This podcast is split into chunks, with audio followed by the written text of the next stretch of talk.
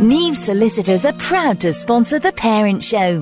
The friendly team at Neves includes specialists who can guide you through all the legal ups and downs of family life. Visit nevesolicitors.co.uk. Neves Solicitors, your complete legal solution. Welcome to the Parents Show on Radio Verulam 92.6 FM. I'm Lydia El Khoury. And I'm Shirley Heyman. Now, tonight's show is all about counselling and couple counselling in particular.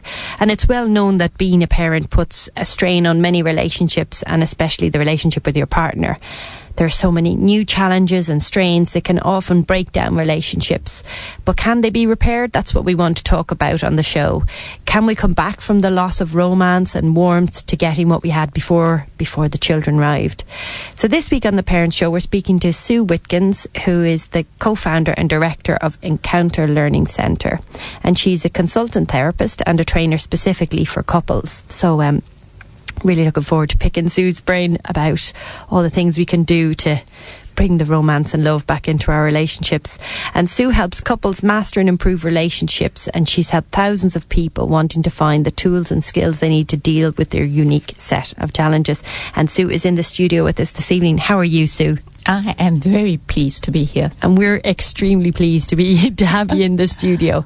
It's it's such a sensitive subject, isn't it? With it is for for parents, or you know, of course, as children come along, things get a little bit more difficult. I'm being diplomatic here, haven't I, Shirley? yeah, it get, things get very difficult, don't they? And um, and and they challenge our relationships. And is that just to be expected that parents grow apart to a certain extent, Sue?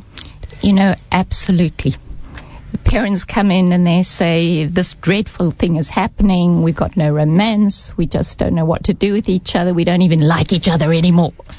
and I say to them, Take a deep breath. This is exactly what's supposed to be happening.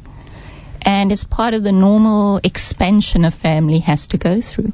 Because all of a sudden you are shifting into new shapes in the family to accommodate this tiny little moppet of humanity that takes the space of the whole house. Yeah, and the energy as well. And the energy. That's and it. the energy. Sleeplessness has to, I'm sure, plays a role in kind of how the relationships degenerate as well. That too. And it's really hard because for a man, for instance, he feels like suddenly his wife has fallen in love with someone else. And she has. Well, kind of, yeah. She has quite often. So there's a whole rejigging of relationships but that sort of stress is not necessarily bad. And if couples can take a deep breath and say, actually, what we're going through is normal, now what are we going to do about it? Then they're in a much better place to deal with it than beginning to pathologize it and say, you know, we're falling apart at the seams and I'm together with the wrong partner and all those stories that can come. It's all up. a big mistake. It's all a big mistake. but that well that that must be a huge relief to so many parents out there because I'm sure everybody has definitely had slumps and low points and um, to know that that's mm. pretty normal is is a huge relief. I know as a parent, you know, and as a wife, it it is a massive relief to know that that's normal. And the the one couple who live in the area that I live in that actually mm. walk around holding hands are not the normal ones. Every, everybody comments, it's like that they, they still hold hands. That's amazing.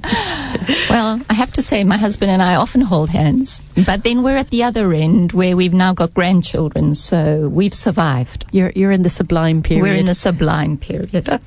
Fantastic. So, so you just used that um, word, actually survived.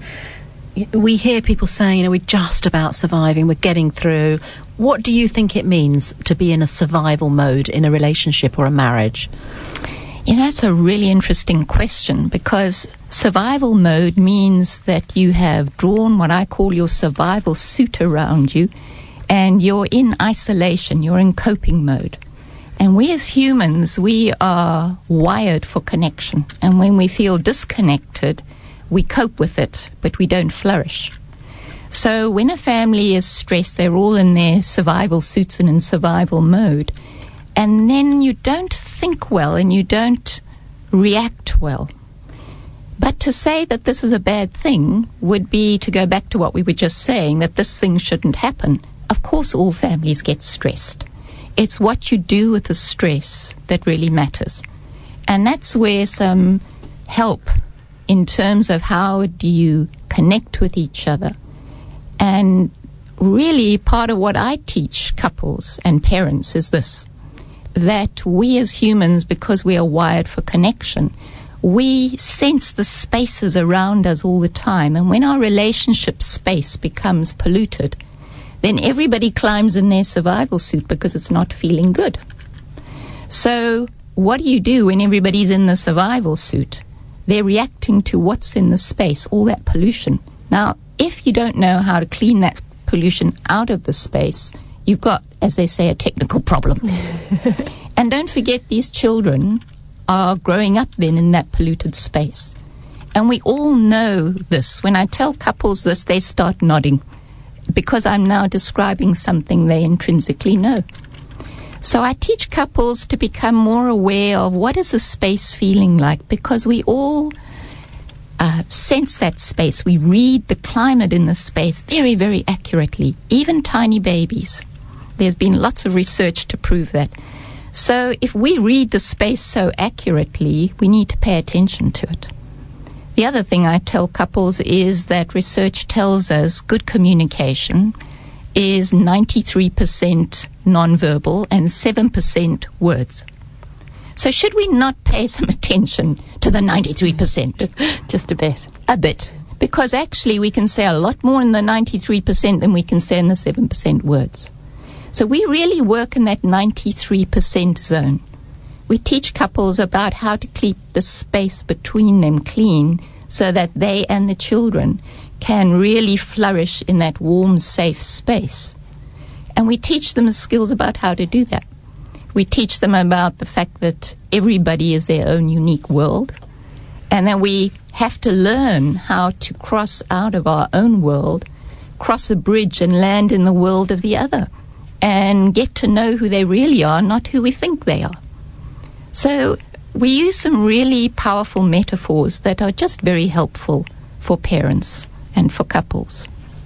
One of the things, Sue, I was just wondering, is if you ever talk about love languages. Is that something oh, that comes up?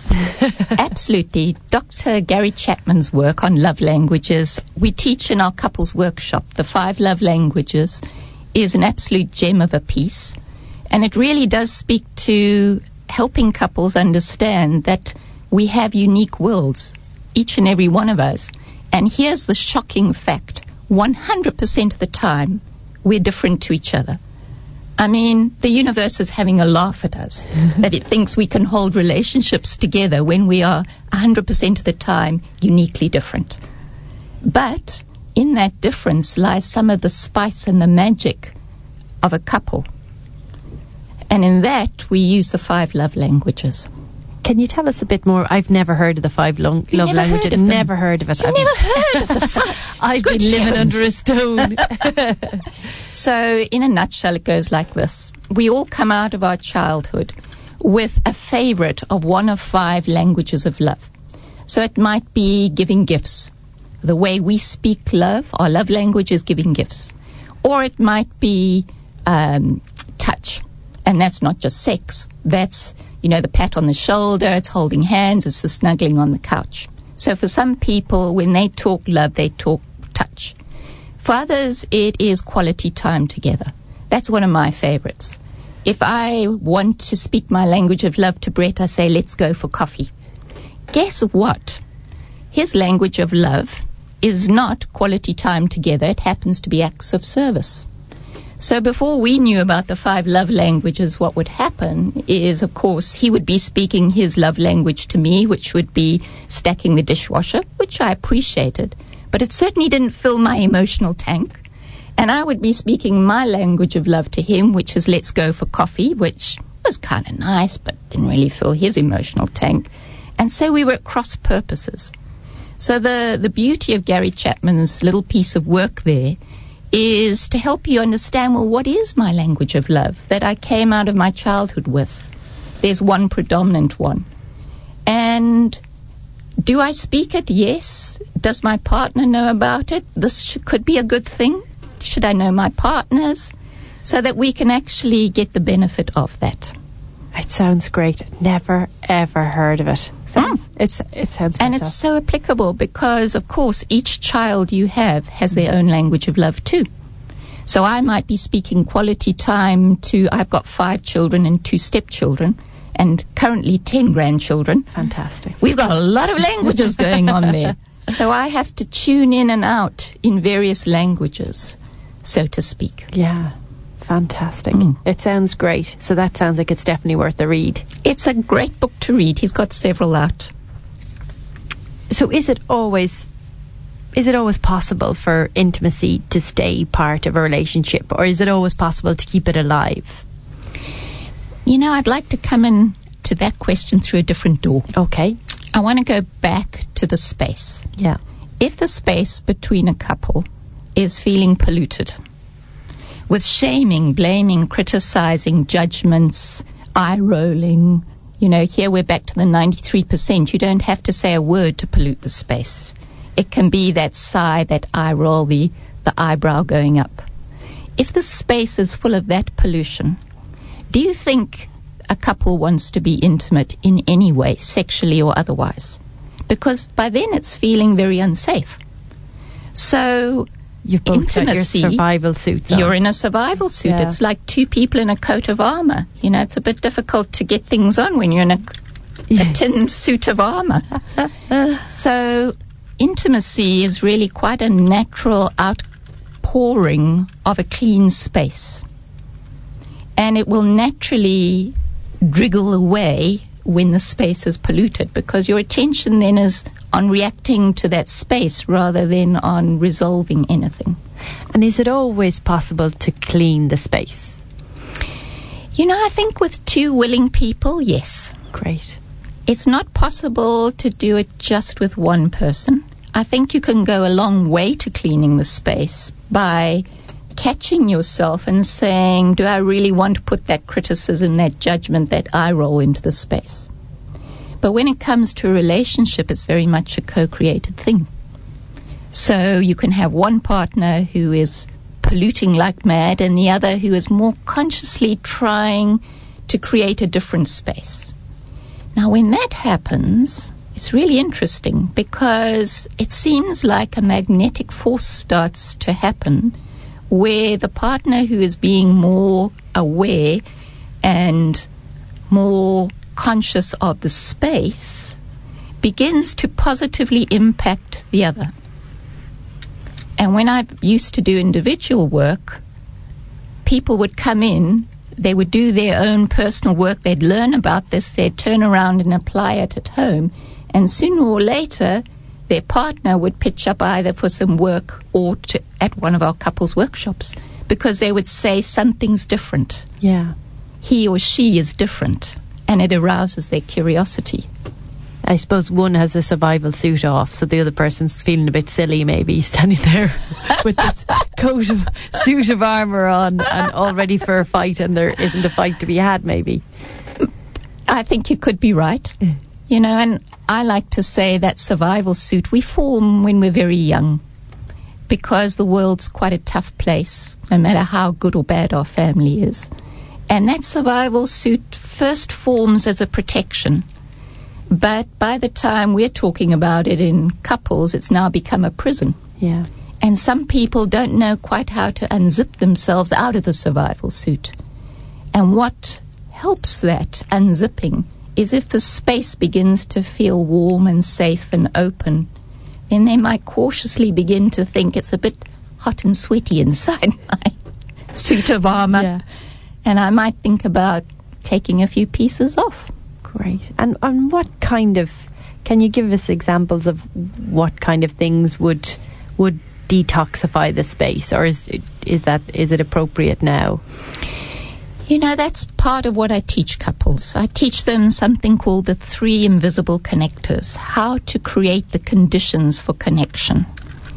And those are being aware of the space and choosing moment by moment what am I going to put in the space? Am I going to put love, appreciation, gratitude, curiosity, or am I going to put my judgment, my criticism, and all of that? The other thing is to be aware that we're all connected. And if we had time, I'd talk quite a bit about how our brains are literally linked together in something called the limbic bridge. And I use the metaphor of a bridge from world to world. It really is, there is a, a physical brain bridge operating between a couple. Um, and how to use that bridge to strengthen the relationship.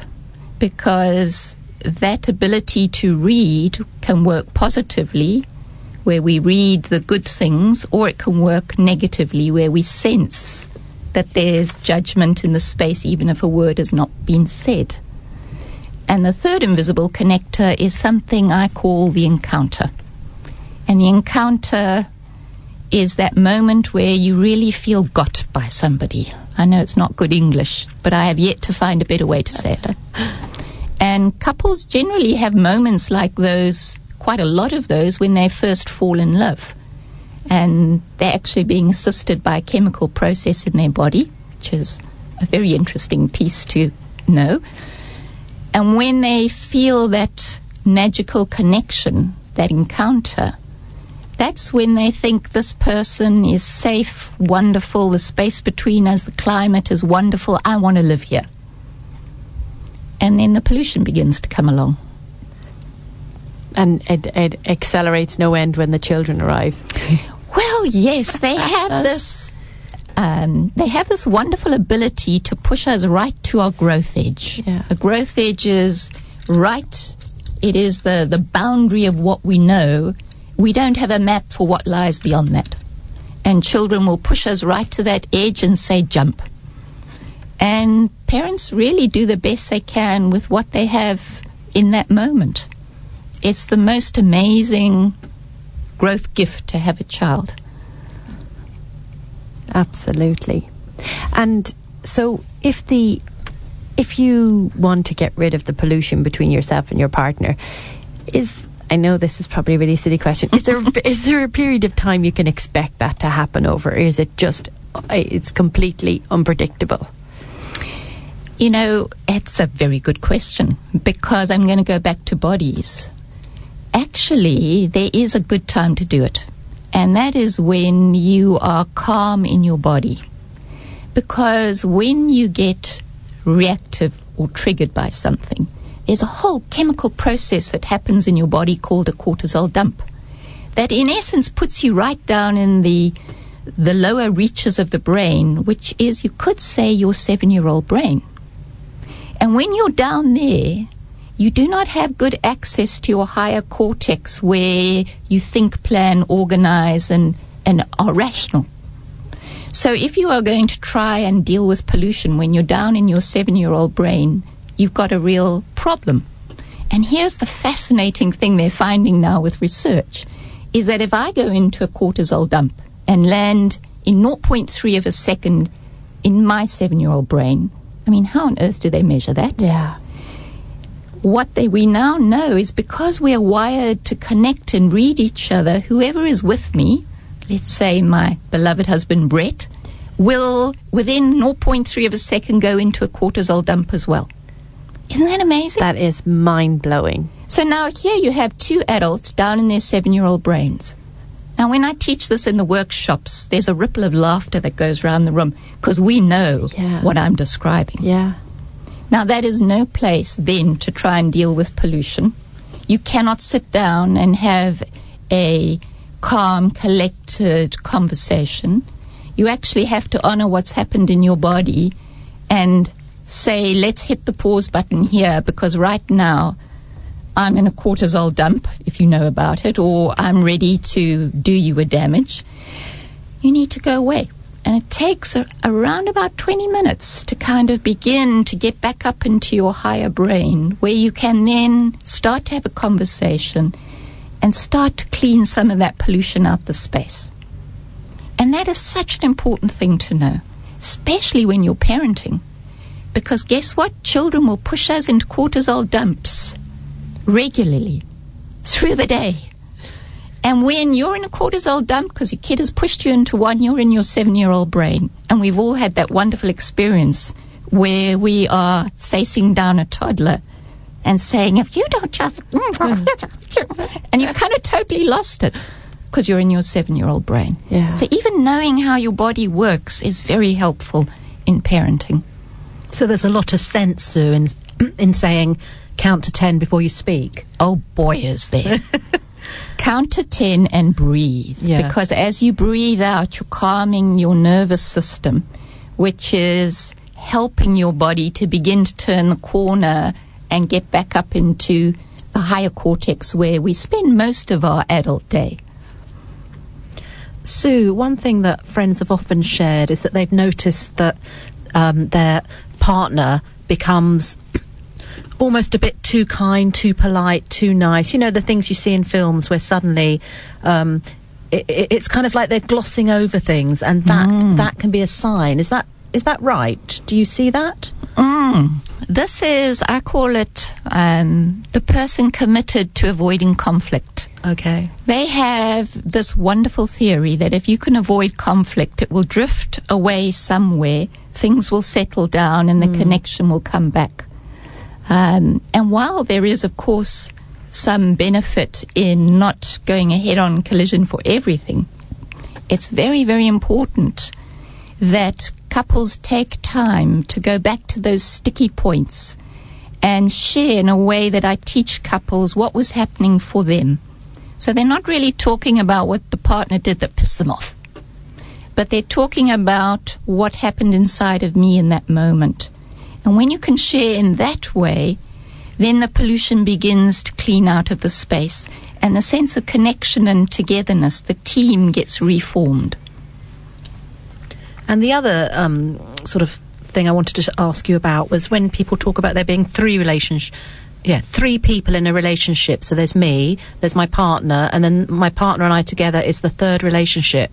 Is that does that have any kind of Hmm. you know sense to you, or make any sense, or is that just You know, it it does because actually we are both individual and one.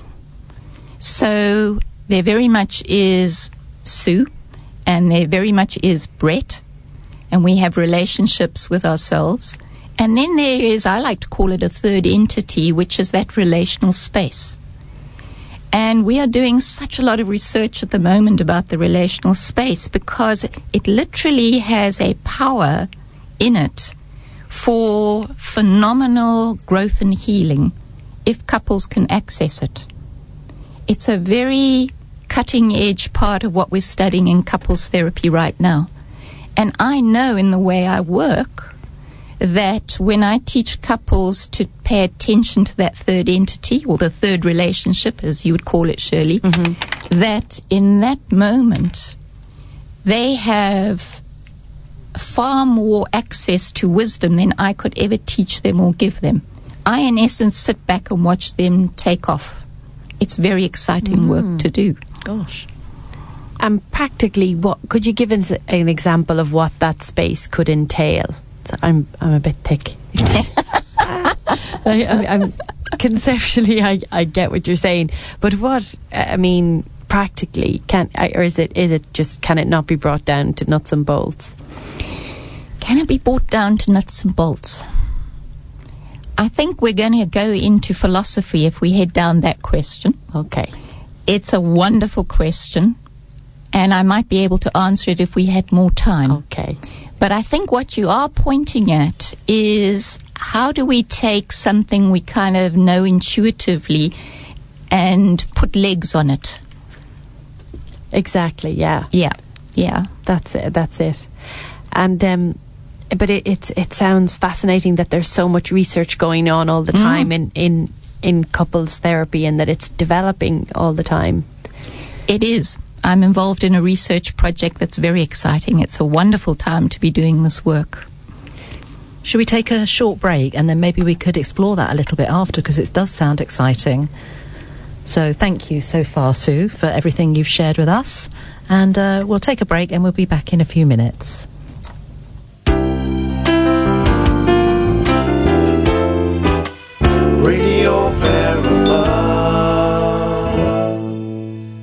Tonight we're speaking to Sue Wintgens. Did I get it right, Sue? You did. I had to concentrate quite a bit there.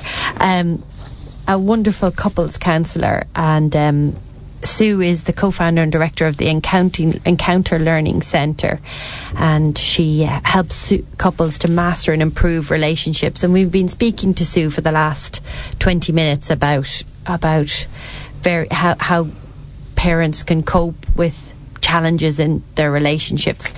And we're talking about therapy as well. And Sue, can you tell us what would be the ripple out effect of going to therapy on children? How I mean, obviously, their parents are happier if they're hmm. going to therapy. So, how, how does it affect children, in your opinion?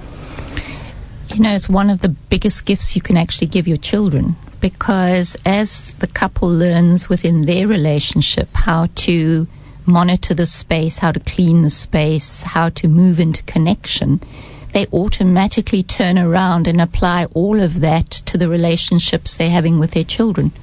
Because whatever has been happening between them in terms of how they polluted the space as a couple, they've been polluting the space unwittingly with each child.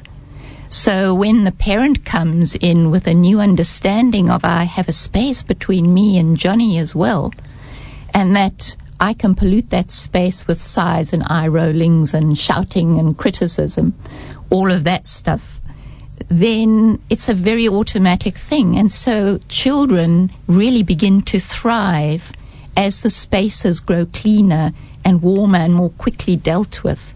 And that really, really helps brain development because what's happening is you're then creating optimal conditions for optimal brain development in the child. And what's happening is in the frontal cortex, that child is beginning to grow neural networks down into their little limbic brains, which is the emotional center of the brain, down which a wonderful stuff can travel called, let me see if I can get this right, gamma lili- GABA linoleic acid. Hmm. I call it gabagoo. I think you're right. I'm going to stick with gabagoo. Gabagoo. so gabagoo goes from the frontal cortex all the way down these neural kind of networks into the limbic brain and calm the limbic brain. So when a child experiences that because the parent is keeping the space clean and warm and not polluting it, then they've got those neural networks. Half of what I do is when the adults come in, the parents, I actually take them through a process of growing those neural networks down to their limbic brain because they probably didn't have that opportunity as adults, as children rather. So, in doing that, they can calm their own limbic system, they can do it for the children, the children have optimal brain development. It's fabulous. Wow, I, I'm blown away. I, that's such a fantastic idea, and I, just I can't believe that it would have that much of a, a physical actual Yeah. effect on the children. That's brilliant. Mm. Did you know this, Shirley? I've You're- heard a little bit. I have to say, I wouldn't know any of those terms that Sue's um, sharing with us, but Sorry, I have just call it You didn't know about gabagoo? Uh, no. but I mean, it just shows what a responsibility it is, doesn't it, to be a parent? Um, we know that. We know that. Of course, we Yeah, do. But yeah. but the emotional climate that we bring the children or the child up just can affect them for the rest of their life into their own marriage and relationships. And Yeah, you know, can, can you ever get cleaned up, Sue? As an adult, you know? That's it. I mean, you sound, you seem so serene and calm in here. Beautiful. your, presence. your space is obviously completely clean. Completely, absolutely. Like Mary Poppins, I'm practically perfect in every way until it's my own children. Ah, right. And I can lose it very easily because they can press my buttons the quickest. Yeah. Thank goodness I know how to clean a space. yeah, because we have a saying in my family um, if you mess in the space, you clean the space. I like it. That's a very good idea. actually. So, yes, you know, all of us, your breath gets taken away. What are we doing parenting? We're totally inadequate for the job when you look at what I've just saying. But the wonderful thing is the brain is plastic. It can grow and change every single moment of every single day. And so couples who come in and get this basic understanding and skills can rapidly change because now they've got a map. They know kind of what they're doing and why they're doing it. And when that happens, then everybody's brains can start changing for the better. Which is a very exciting thing to do. Very exciting indeed. And you said the word, the magic word, rapidly. Can it actually happen quickly? Yes. That's amazing. So, Dr. Dan Siegel is doing a lot of work on this, and I highly recommend his books on parenting because he has this wonderful ability to take vast research and put it into very easy to read books. Um, and he's saying that actually, in terms of our um, bringing up children, we can change our own neurochemistry in three to four months. Now you think, oh, yeah, it's still a long time, but actually, it's, Phenomenal. it's brilliant. Yeah, it's phenomenal. it's phenomenal. It's part of the reason why I do intensives with couples. I will work with a couple two days at a time or in half a day times four because of what we now know about how the brain works and how quickly we can affect change if you give it the right intensity. Sue, one thing, you know, I've worked as a teacher for many, many years, and I see children that spend one weekend with, say, mum, and then mm-hmm. the next weekend they're at dad, so they've got different households, different spaces that they're living in, mm. and maybe one of the families is a little bit more emotionally stable than the other one. You know, that is that if you're saying the brain can change quite quickly, could the brain be feeling better, healthier, and then it can be taken right back again the next weekend? Mm, it is challenging, no doubt about it. Um, that if a child moves from people who know how to keep the space quite clean to a family scenario the next weekend where there's a lot of pollution, it's hard. But here's the interesting thing because we are wired for growth and healing as humans, it's like the good stuff tends to weigh in with more um, power than the bad stuff. Wow. Yes. That when a child has a secure, clean, well attached space, they actually are phenomenally resilient. That's not to say they won't show signs of wear and tear, uh, but they actually have an inbuilt resilience, as we all do. And there's a, there's a common theme in the parent show that I've realised after nearly five years of doing it that that modelling is is such an important thing as a parent, and and I think that's kind of what It is. part of what you're saying as well. You know, but a specific type of modeling. Um, we all hold this fantasy that if we can model perfect calm sereneness, Mary Poppingness, as I call it, that we would have these well developed children. Actually, children need to see us lose it, and they need to see how we clean up hmm. and how we move back into connection.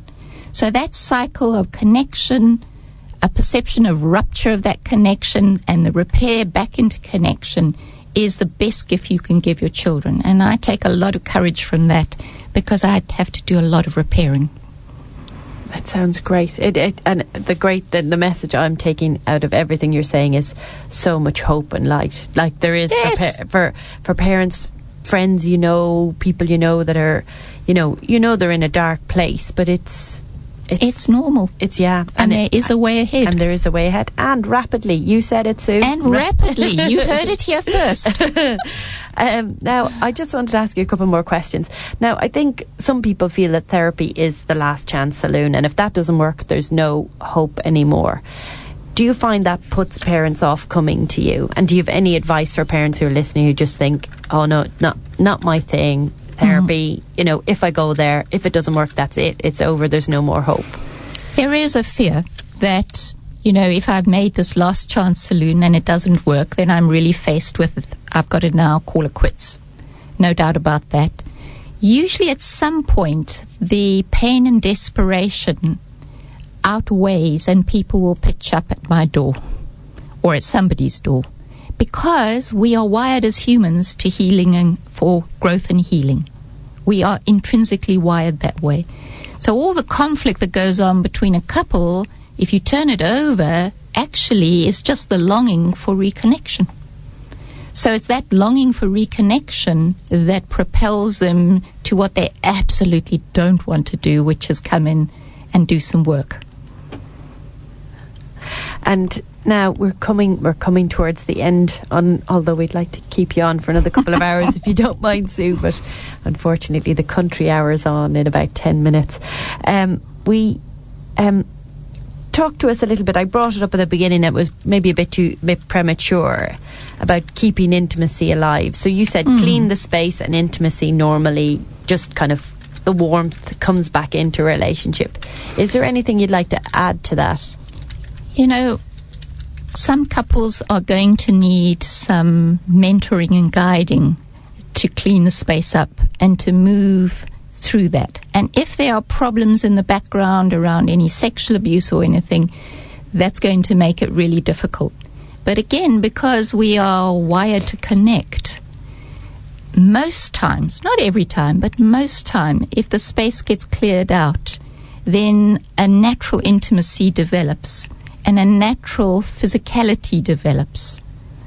And you may not get the hot sex you had before the kids, but you have a far more robust, deep, um, juicy kind of sex. There you go. There's so many parents blushing around St. Oh, Albans now at the moment listening. but it is such a taboo, isn't it? It's a subject Yes. nobody wants to talk mm. about. Intimacy post kids, problems post kids, that, that how your relationship is being transformed. So it's it's awesome for me as a parent and for our listeners to get to hear you Yeah. your your take on it, Sue. Now, if a couple wanted to come to therapy to you, ha- tell us how it works. Well, as I think I said before, I only work in intensives, and that's because of the new research coming about how our brains work. So, a couple coming to me will have an option. They come in for um, two days, nine o'clock till six o'clock, and there is huge transformational change because they spend those two days face to face talking to each other and not me. Um, in a way that the time couples say it can't be a whole day or else four half days. And that is a fairly new thing I brought back in. I used to work that way because we have situations like mom who are breastfeeding and can't spend a whole day with me. So four half days. And we do that because specifically how the brain works, which we don't have time to go into, but that's another very exciting piece. Yeah, but you've touched on it, which is fascinating. I mean, I didn't realise that, like, literally through therapy, that you're kind of reconfiguring the brain. Yes, you are. In fact, Dr. Dan Siegel says you are actually doing microsurgery in the brain when you're doing this sort of therapy. nuts. It's nuts. Yeah, it it's a very exciting time to be doing this. Very exciting time. And uh, it's been wonderful talking to you, Sue, and thank you so much for coming on the Parents Show this evening. Ah, it's been a delight, as you can hear. I'm passionate about it, so you are. And getting a chance to talk about it is and, great. And I'm sure you've helped an awful lot of people around here. So we'll be putting Sue's contact. We've done it, yeah. You've done it. So all her, all her information is on, on our website. So please do have a look at it. So where are you based when you say people come to you? I've got a home office in Harpenden. Right. So nice and local for us. Yeah. And we do couples workshops as well, three day couple workshops in Welwyn Garden City, where we teach couples all the stuff about the space and how to cross the bridge and really listen to each other. Fantastic. Sounds like a wonderful opportunity. Mm-hmm. Thank Sue, you. Thank, you Thank very you. much indeed. It's a pleasure. So, Shirley, it's all on our website. Uh, it's all on our Facebook page. I beg It is. Everything's there. Yep. So just go there and check it. And I really would say to people, have a look on Sue's website. You know, I just was looking at it tonight as we were on air, and it just looks so unique and interesting. and inspirational, doesn't Yeah, it? When yeah. I was doing a bit of research for the show, I had a peek through it, and it's just it's phenomenal. It's it so many so many taboos, and I think so many. It's challenging so many of our assumptions. You know that, uh, you know, if things aren't going well, it's really bad. Like she said, like being path- pathological. You know, when you just if things aren't going well, you just assume that you know that's it your relationship's toast so she gives so much hope and positivity doesn't she for parents that might be Absolutely. And and Lydia, I mean, we've sat with her and talked tonight, haven't we? And she is a very, very calming, isn't yeah, she? And yeah just uh, sincere very lovely genuine being. yeah person i'd say um i'm sure um people who go to therapy with sue just have a have a phenomenal experience Yep. Yeah. Great stuff. Well, we're coming to the end of the Parent Show. Thank you very much for listening. It's um, been our pleasure. I'm Lydia El Khoury. And I'm Shirley Heyman. If there's a subject you'd like us to cover, just let us know. We'd be delighted to do so. Um, give us a drop us an email on parentshow at radioverulam.com or you can drop onto our Facebook page and tell us what you'd like us to be talking about. Thanks a million and goodbye. Good night. Neves Solicitors are proud to sponsor The Parent Show. The friendly team at Neves includes specialists who can guide you through all the legal ups and downs of family life. Visit nevesolicitors.co.uk. Neves Solicitors, your complete legal solution.